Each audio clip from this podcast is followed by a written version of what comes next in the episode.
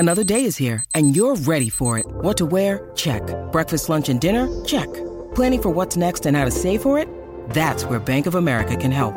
For your financial to-dos, Bank of America has experts ready to help get you closer to your goals.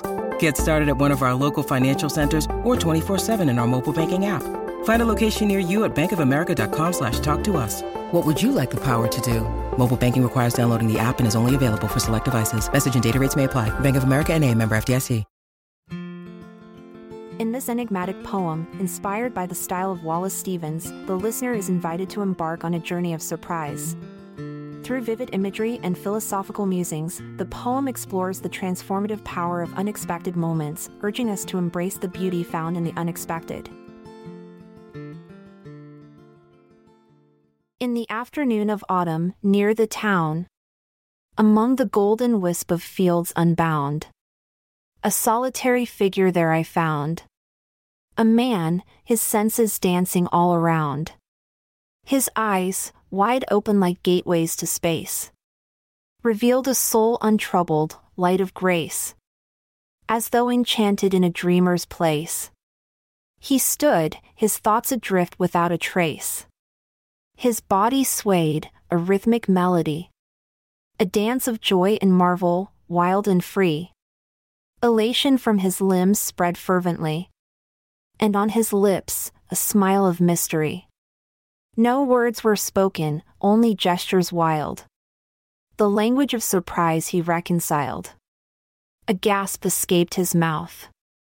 His eyes compiled a panorama of the unknown, defiled. His hands, with fingers trembling in delight, reached out to touch what captivated sight. The beauty that surprised him in the light, and held his senses, urgent and uptight. He moved with childlike wonder through the day, embracing every joyful, strange display. His laughter echoed, chasing gloom away. His spirit soared to regions far away.